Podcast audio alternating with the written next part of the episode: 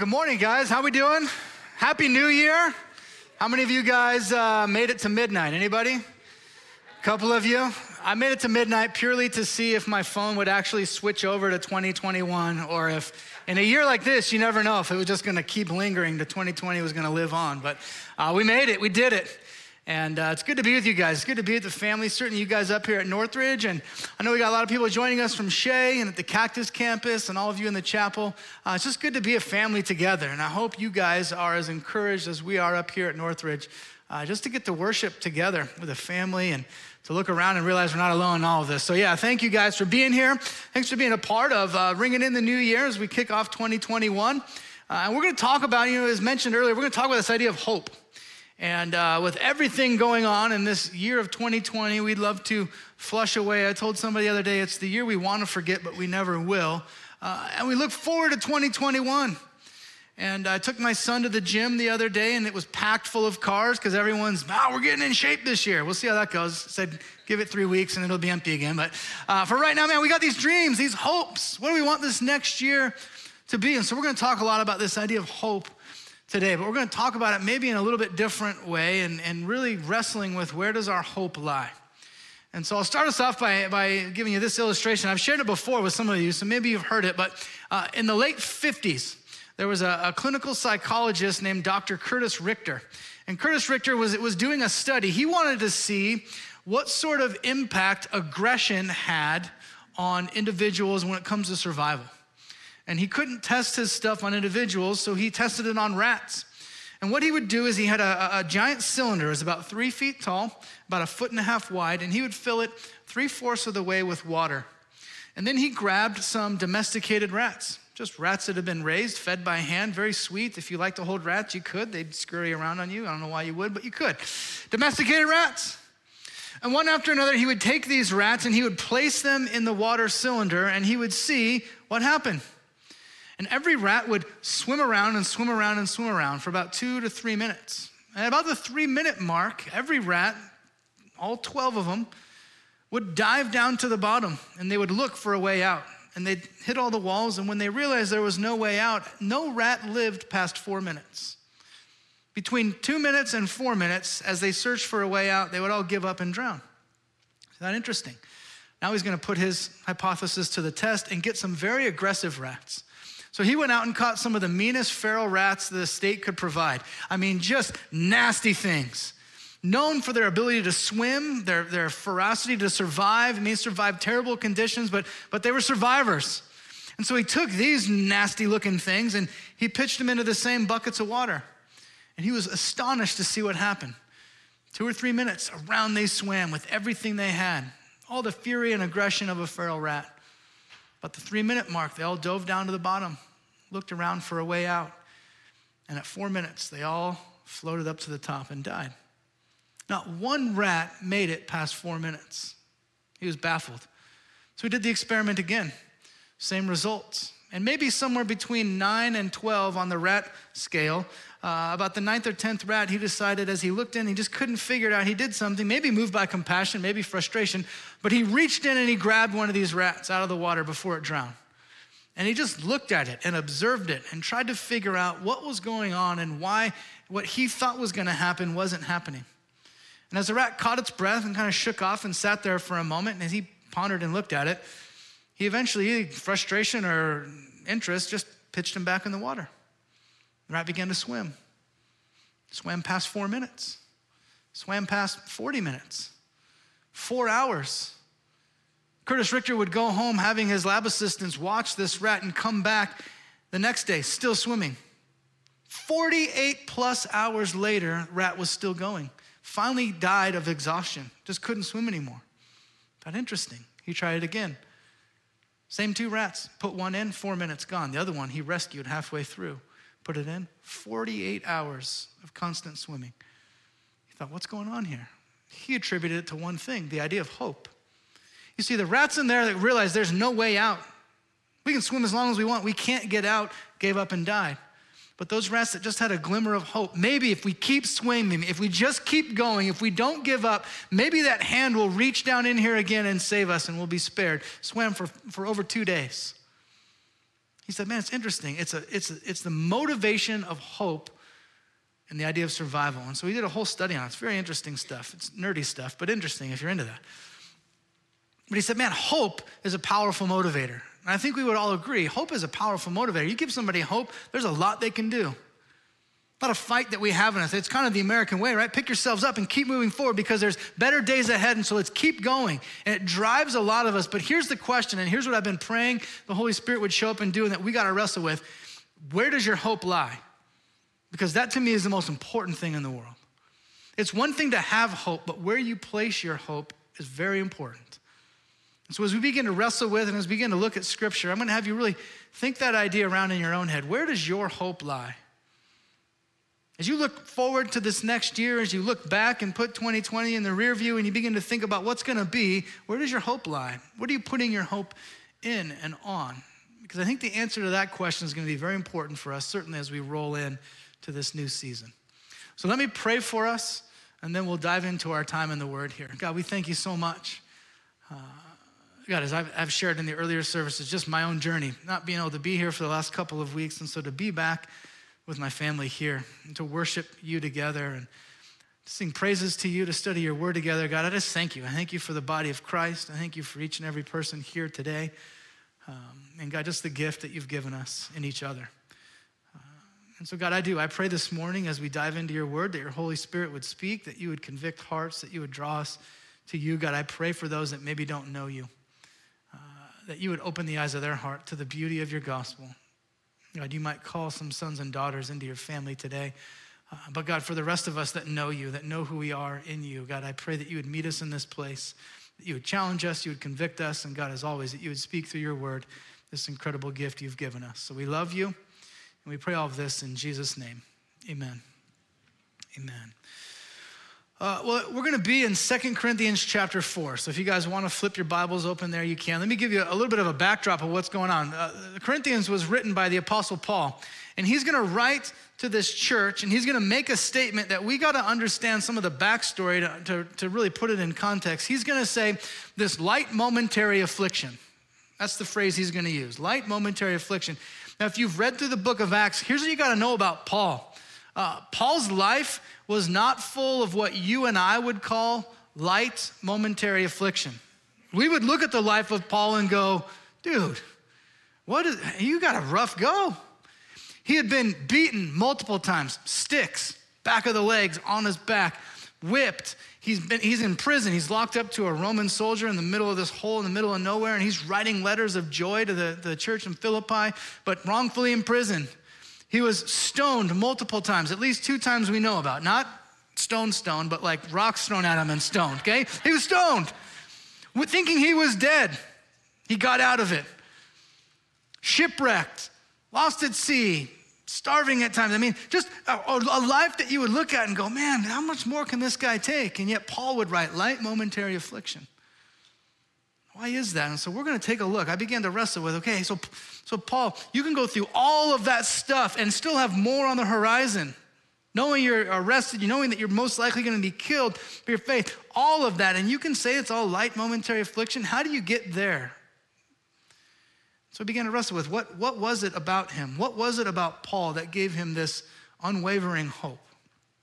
And I think there's a couple of things, we'll get to them in just a second, but as we talked about earlier, the first thing I think you're going to realize from Paul is that it was not misplaced hope.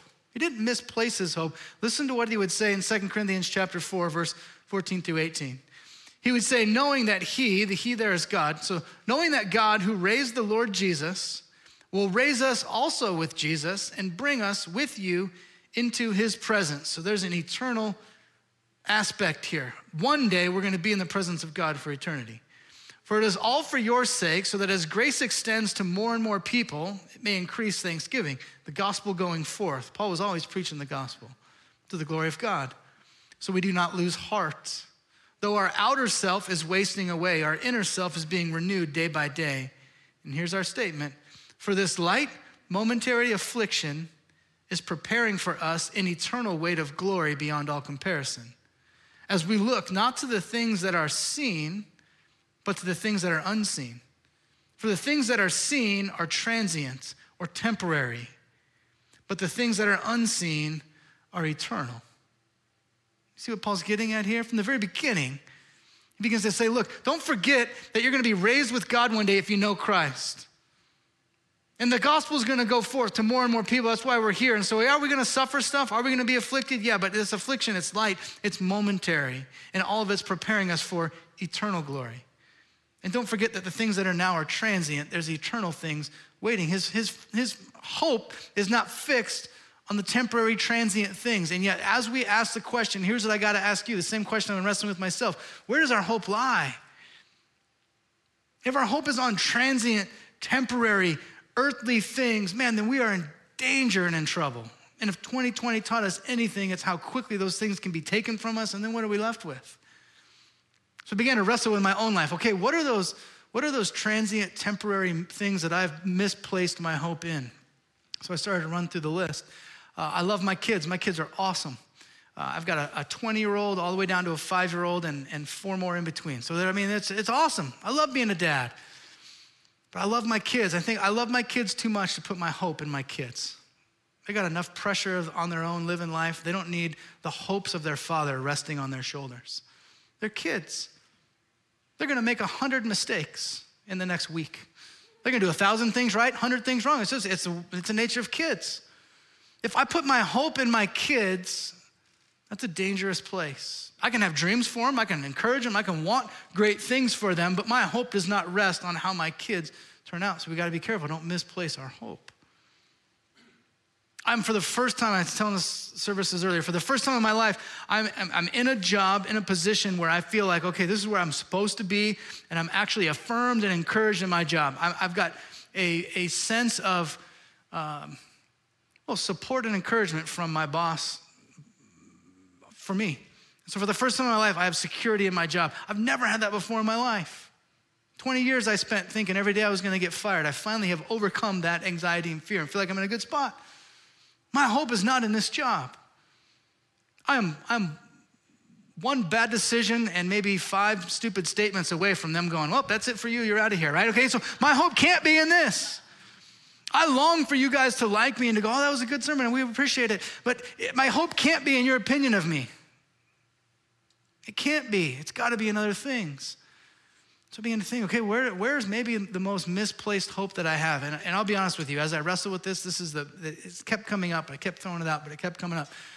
I have an incredible wife. I love my wife. My wife, Brooke, is, is the greatest wife that's ever breathed there on this planet. She's awesome. There's a real danger that I have of misplacing my hope onto our relationship.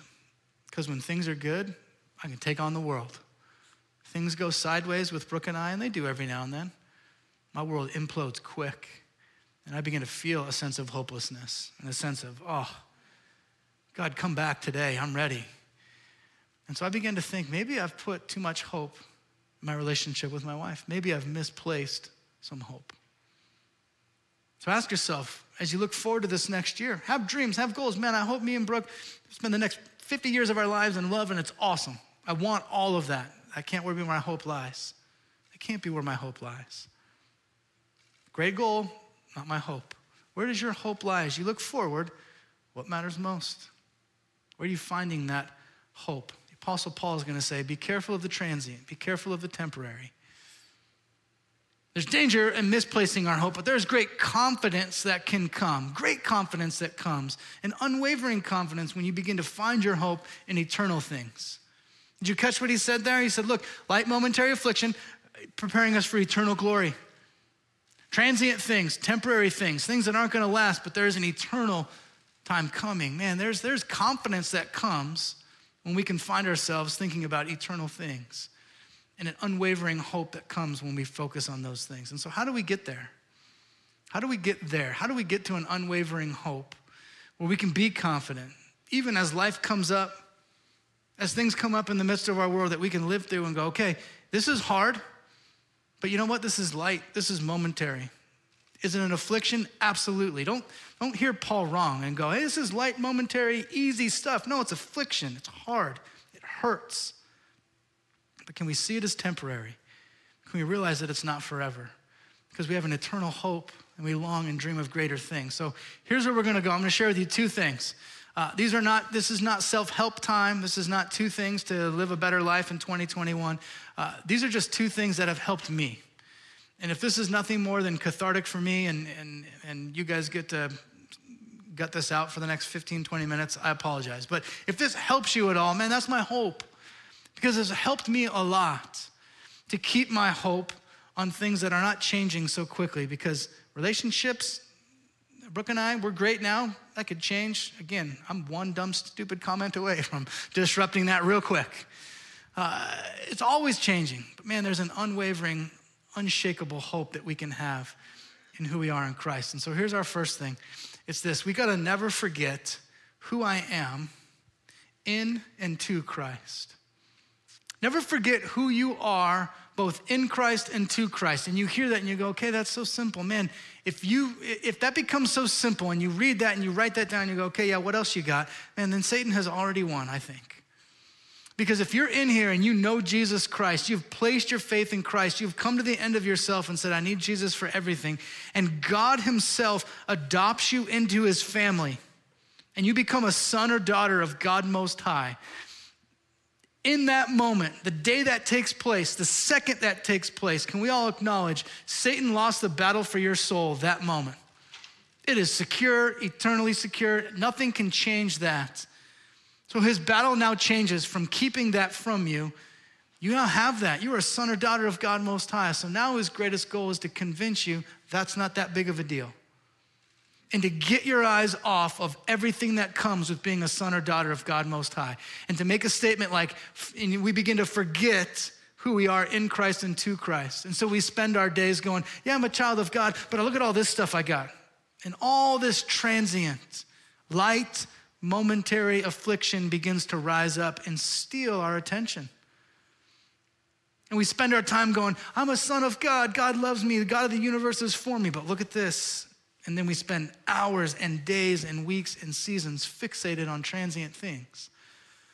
We begin to forget who we are to Christ.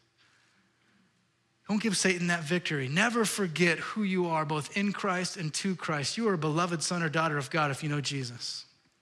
He is for you, He is with you, He is down here. And, and are, you, are you afflicted? Absolutely. We're all gonna have stuff. We're all gonna have stuff. We just got through a, a rough year. There might be more rough stuff ahead. But we are not alone. And part of God's love for us is to journey that road with us each and every step of the way as our good Father. And so, this is where we got to begin to wrestle with okay, what do I know to be true about God, and how does that play itself into my light momentary afflictions? Because this is hard, but God is for me, God loves me, I'm God's child. How does this go together? Man, we gotta, we gotta wrestle with that. But you gotta know God's with you in it. And sometimes part of the way in which God loves you as his father, as your father, is he, he takes you through some stuff to make you stronger in the end. Bring you out stronger on the other side. Go read James chapter 1. That's what trials are all about. Produces faith, unshakable faith. But you got to be willing to go through the afflictions and do the work. Do some of those hard things.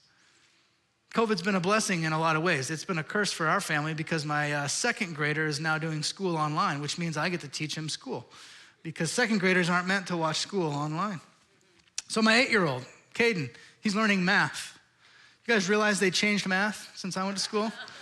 They got some weird base 10 system now where you got two, two numbers and you got to subtract tens from it and get left. It's, it's a mess. So I'm trying to figure this out. I'm getting incredibly frustrated. And so we begin to do math together, and Caden's trying to add stuff up, and you know, nine plus two, nine plus two, nine plus two, and I just go, it's 11, okay, it's 11. oh, thanks, writes down 11. And then he learns, eight plus four, eight plus four, eight plus four, all right, it's 12. He fires it down. And so we're about halfway through his math page, and I'm just spitting these answers out like no big deal. And Brooke comes in and goes, what are you doing? I go, oh, I'm helping him with his math. He's never going to learn that way. I'm like, oh, but it's taking him forever. And she brought up a good point. She goes, How did you learn math? I'm like, Man, I had to sit there and add these things up and figure it out. She goes, Okay, do you, you realize that someday he's going to be sitting in a room with his second grade son and he's going to be going, Nine plus two, nine plus two. and Caden's gonna call you and ask you, Dad, what's nine plus two? Because he never learned it. Because this light momentary affliction of doing simple math, you're removing all the burden from him and doing it for him, and so he's never gonna grow. She said, Can you love him enough to let him do the hard things? Love him enough to let him figure it out. And so there he is, nine plus two. I don't have any more fingers. What do I do? Get those toes out, son. You'll figure it out, right? And he's got to do he got to grind it out. But if I don't make him do that, if I just make it easy for him, then he never grows, he never learns. It's the same thing with walking. You guys remember watching your kids learn how to walk? It's terrifying. They're bruised up and there's sharp corners on every table and there's stairs to manage. I mean, they're tumbling down all over the place. Oh, I love my kids so much, I never let them get hurt, so I carry them everywhere. Do you guys realize that if my dad had to carry me out on stage in his arms and me preach this sermon while I was in his arms because he never let me learn how to walk, what kind of father that would make him? I protected him. I never let him get hurt. That's true, but I never grew. Never got stronger, never got better. Sometimes, can we look at our light momentary afflictions maybe that way? Instead of shaking a fist at God and going, God, how could you let this happen? Maybe we could begin to see it as, okay, God, I'm your beloved son. You are for me, you are with me. This is hard. In fact, this stinks right now and I don't want to do it. But thank you for being with me in the process and helping me grow as a result of it. Maybe if we did that, maybe our perspective would change. But that doesn't happen if we forget who we are in Christ and to Christ. If we get so wrapped up in these light momentary afflictions that we lose sight of that, Satan's already won. And now we're shaking a fist at God instead of praising him the way we should. Got to be careful. Here's a passage that would affirm this Romans 8 23. Go read Romans 8 18. It's very, it's very affirming of what he wrote in Corinthians. But here's where we go in verse 23. He says, But we ourselves, who have the first fruits of the Spirit, so we're children of God, okay? We put our faith in Christ, we're the first fruits of the Spirit. We groan inwardly as we wait eagerly for the adoption as sons. Why? For the redemption of our bodies. For in this we hope, or for in this hope we were saved. Now, hope that is seen is not hope. For who hopes for what he sees? But if we hope for what we do not see, we wait for it with, I don't like this word. If we could take that one out, it'd be good. But we hope for it with patience. You get it? Don't forget who you are in Christ. You are an adopted son or daughter of God. And though we would love to sit down here and go, God, I'm your adopted kid. Heap your favor upon me now. God's going, maybe not now. Maybe, maybe you'll get some of it now. Maybe 2021's the, the year that changes everything for you. And God just goes, here's favor upon favor upon favor. Maybe you get that. Maybe you don't. Doesn't change who God is or who you are to Him. Because any affliction that comes, it's light and it's momentary, and God is with you in it. And can you realize if His favor comes now or it comes in eternity, it's coming because you're God's kid and He loves you and He's for you. Can we find our hope there? And if nothing else, just, just every night as you lay your head on your pillow, can you just remember, okay, I'm a beloved son or daughter of God? Can at least put some of the light momentary afflictions in our life in perspective. Some of these transient, temporary things in perspective. Maybe it will. It has certainly helped me. Here's the second thing that has really helped me is to never forget, there we go, never lose sight of what awaits God's beloved. Never lose sight of what awaits us as children of God. It is so easy to get fixated on the here and now. So easy, especially in our world. Everything is about right now, right now, right now, this moment. We get consumed by it. And we can lose sight of what's going on going forward. Culture has created it. I was telling my kids the other day, when I was growing up, we used to have to drive to Blockbuster Video. You remember those? And you have to walk in and look at a wall of VHS tapes. And then you have to find one that you wanted to watch, drive back to your house, put it in this gigantic machine, have to rewind it because the other guy forgot to rewind it, rewind the whole thing, and then you'd watch a movie. We're sitting down the other day, and my kids go, Let's watch a Christmas movie. They just pick up the remote and go, Home Alone, and bang, it's on the TV. I'm like, You guys are so spoiled. You know how hard it was in my day? Man, we had to get VHS tapes. Well, we get so used to things now, now, now, now, now, that the now becomes what's most important. We get, we, we get so consumed by the now. We can't even allow ourselves to realize now is not forever. This is all temporary, transient, light, and momentary. But eternity awaits. We allow ourselves to dream in that world. I'll give you two, two things to kind of help illustrate this. I was thinking about the other day, okay, what, what could I share in the midst of a pandemic like this? I don't want, I want to stay away from that. Uh, so, what was the last major crisis that I could remember being conjured up that they wanted to, to use fear and, and everything to grip us? You guys remember 20 years ago? Where you were 20 years ago? You guys remember the great horror of 20 years ago that gripped the world? The whole world was going to end. You remember what it was? A little thing called Y2K. You remember that? For all of you that don't remember Y2K, here's what it was. Every computer had a two digit code at the end of it uh, that signified the year, but it was only two numbers. So all the people, scientific computer nerds out there said, okay, here's the problem. When it's 99, we're okay, but when it flips over to zero, that's gonna reset everything. And so everything run by computers is going to implode and shut down. All your electricity, missiles are gonna launch. I mean, people are, it's just gonna be crazy. Grab your sticks, hoard your food, and you're gonna have to get out there and hunt again. Like, I mean, that's what we were telling us.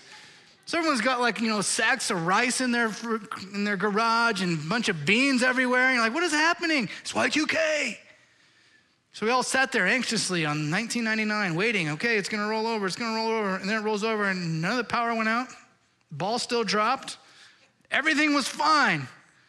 And we look back on that, and my, my guess would be none of you thought about Y2K until I just brought it up because 20 years ago is when it happened. But you look at it in the moment, it's all anybody could talk about. What's going to happen? Nothing. We move on. This virus is serious. I had it. It was not fun. I would not wish it on my worst enemy. It is a terrible thing. But 20 years from now, there'll be something else. There will be. There will always be something else vying for our attention that we can get fixated on and go, oh. Or as sons and daughters of God Most High, what might it look like to lift our head up from whatever it is, not deny it, not not acknowledge it, not just go, I don't care about it. No, own it, it's real. But it's not where our hope lies, because the eternity awaits us as sons and daughters of God. And can we allow ourselves to be driven by that hope? Can we do that? Here, here's what has helped me. I had a mentor of mine long ago. I, have told you guys before, uh, I have the unspiritual gift of worry. I worry about everything everything. And so I had my mentor, and he sat me down one day and said, Man, you, you worry about a lot of stuff. I said, Oh, I know. I'm anxious all the time. He goes, What, what if you tried this? He called it the 100 year rule. You can make up whatever time frame you want. 100 year works for me. He said, Here's what I want you to do whatever's going on in your world, whatever it is that's vying for your attention, whatever it is that's come up, that's got you so gripped with fear and worry and angst and anxiety, what might it look like to look at that problem that situation, and just think, okay, in 100 years, is this really gonna matter? In 100 years, will this really matter? I'm 41 years old. 100, 100 years from now, I'm, I'm gonna be in the presence of God for all eternity. Short of some kids over in the nursery, most of the rest of us are gonna be there too, if you know Jesus. But 100 years from now, when our time has come and gone, are some of the things that we get so fixated on now really that important? Those comforts we chase, those kids we want to turn out just the way we want, that relationship we want to have, that spouse that we're looking for, man, you can find your hope in a lot of things, but man, I'm telling you, they're transient, they're temporary. Can we live life, life in light of eternity and realize that eternity awaits? And 100 years from now, the only thing that's going to matter to every one of us that knows Jesus Christ is that we're in God's presence forever and how glorious that's going to be. Now, do not hear me say this that whatever you're going through in life right now doesn't matter. It matters. It's a big deal. It's all a big deal. I talked to a brother last service losing his mom probably today. That's terrible. Breaks my heart.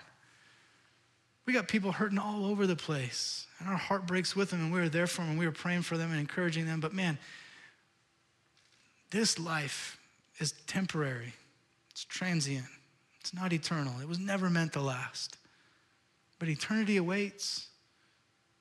And though it doesn't take away the sting or the pain or the affliction of the here and now, it does put it in a little bit different perspective, at least for me. And so maybe that will help as you look forward to a year that's full of challenges and stuff. Maybe give you a, a different perspective to give you a different sense of hope. If you and your wife are awesome for this next year and it's the, the greatest year of your marriage ever, great. Let's not let our hope lie there. If your kids make a thousand dumb decisions and only five good ones, that's okay. Our hope doesn't rest there. If you flip it around, that's great too. Don't let your hope rest there. Unwavering, confident hope can be found knowing who you are in Christ and what awaits you when you go to see Jesus someday. Let's circle back. We'll end on this, back to our rats. Here's the interesting thing, not to be a downer on the rat study. If you're a rat animal activist, I apologize, but uh, every one of those rats, whether they had hope and were saved and swam for two and a half days or they swam for four minutes, they all died. None of them made it. Uh, that's the reality. Because these bodies, as you heard from Paul, they're wasting away. Outwardly, we're wasting away, though. Inwardly, we're being renewed day by day. Outwardly, we're wasting away. We were never meant to spend eternity here. We were all meant to spend eternity somewhere, and we're all going to spend eternity somewhere. You put that 100 year thing to the test. 100 years from now, you'll be in eternity somewhere, either in the presence of God because of what Jesus Christ did for you, or in the presence separated from God. The Bible calls it hell. You can call it whatever you want. It's telling what God tells it, calls it. But we're all going to be in eternity in one of those two spots. What you do with Jesus is the single most important question you could ask yourself today. Because where you end up has everything to do with what you do with Jesus Christ. That's just the facts. Has nothing to do with joining this church or any church, has everything to do with what do you do with Jesus? Because here's the reality of the gospel. The God of the universe is looking down at every single one of us, every single one of you, online, Shea, Cactus, North, I mean, all of us. And He loves us. He loves you. He loves you.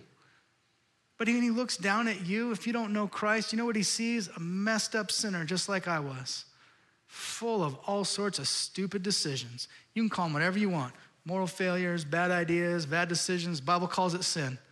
It's imperfection. And God's looking down at you going, man, you are a mess. You're a mess. And at some point, every one of us has to acknowledge that. You're right, God, I am a mess. And so, because God loves you, where we started, He looks down at your mess and goes, I'm going to fix that. And that's what He did. That's what we just celebrated at Christmas. The God of the universe comes down to earth, lives a perfect life, and at the end of his life finds himself in a garden. And Jesus is in the garden having it out with God, saying, God, if there's another way, let's do that. And God says, There's not. You got to die for the sins of the world. And so He does. They murder him on a cross, physical, horrific death. More importantly, he bore the wrath of God for the sins of the world, mine included. Bore the wrath of God for the sins of the world. They put him in a grave. Three days later, he comes back to life, beats death, so that you and I could sit here with hope and to know what it means to be God's kids and to have an eternal hope because Christ beat that. But it all comes down to what do you do with Jesus? Because when the time's over and when your 100 year mark comes, when God calls you home or you, you kneel before him or he comes back, he's going to look at you in that moment. He ain't going to ask, How many times did you go to church? How much money did you give? How many hours did you serve? None of that matters. He's going to ask you one question What'd you do with Jesus? What'd you do with my son that I sent here to die for you?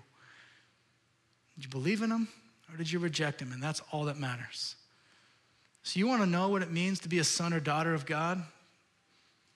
You got to know Jesus. Do you know Jesus? And if you're here today and you don't, talk to me. Talk to Chad, talk to another pastor, talk to another friend here. If you're online, get online, interact with Ryan. Send Ryan a message, just say, hey, I'd love to talk to you more about that. Cactus, you can talk to Rick. You know, Rustin and Neil are running around Shea somewhere. You can talk to them, but talk to somebody before you go. There's no greater decision you could make. You want an unwavering hope as you go into a year of uncertainty? It's only going to come if you remember who you are to Christ who God is to you, and what eternity awaits us. So here's my hope and prayer for all of us. Uh, I was with my wife the other day. Uh, we were over in California. We got away for two days. It was awesome. But we're sitting on the beach. We sit on the beach every day because California was shut down. It's California. So we sat on the beach. We looked out at the beautiful ocean. Everything this way was beautiful, everything behind us was a mess. I just remember looking out and looking at Brooke saying, Man, look at this. Look how beautiful this is. Waves were crashing, sun was going down. It was awesome. I said, Can you believe? Look at how beautiful this place is. This is what God made in the midst of a decrepit, fallen, broken world, full of sin. Can you imagine what the new heaven and the new earth is going to be like? where there is no sin, there is no death, there is no pain, there is no hurt. Can you imagine what a creative, all powerful God's gonna make for us to spend eternity in? I just allowed my mind to drift for a little while and to dream about what it's gonna be like. And let me tell you how encouraging it was to my soul. You you wanna, you wanna pull yourself out of some of the, the bad news, dark news stuff that you're experiencing as you're on social media and watching the news? Take just a minute, shut the TV off, and just say, I'm gonna spend five minutes dreaming about eternity in the presence of God. And see if it doesn't lift your spirits a little bit and give you a different sense of hope of what it's gonna be like. Because 100 years from now, those of us that know Christ, we're gonna be there together and it's gonna be awesome. Do you know Jesus? What do you do with Christ? Let me pray for us. God, we thank you so much. God, I thank you for the hope that I have in you. And I thank you for calling me into your family all those years ago. God, I thank you for the hope that it continues to be. God, I pray for those days when it is hard. And God, light momentary afflictions that seem overwhelming. God, I pray in those moments that you would show yourself, you would re- remind me of all the ways you've been faithful in the past, that you would encourage me, you'd lift my spirits. God, that you would never let me forget who I am to you and what awaits me someday when you call me home. so, God, let me find my hope in that. God, I pray the same for every one of my brothers and sisters here and at our other campuses. God, those of us that know you, I pray that we would live life with that hope. And that we would take that hope to a hurting world that's driving by us right now that so desperately needs to see the hope of your son Jesus. God, let us put it on display every opportunity we get. God, for those that are here online, other campuses that maybe don't know you yet, maybe you're calling them into your family right now. God, give them courage. Do not let your spirit relent for a second of pressing into their heart and their life to speak to somebody before they go. God, draw them into your family. So, God, we love you. We thank you for your word and the hope that it provides. I pray even now as we celebrate communion that we would remember the sacrifice you made on our behalf because you love us. We love you, we pray all this in Jesus' name. Amen.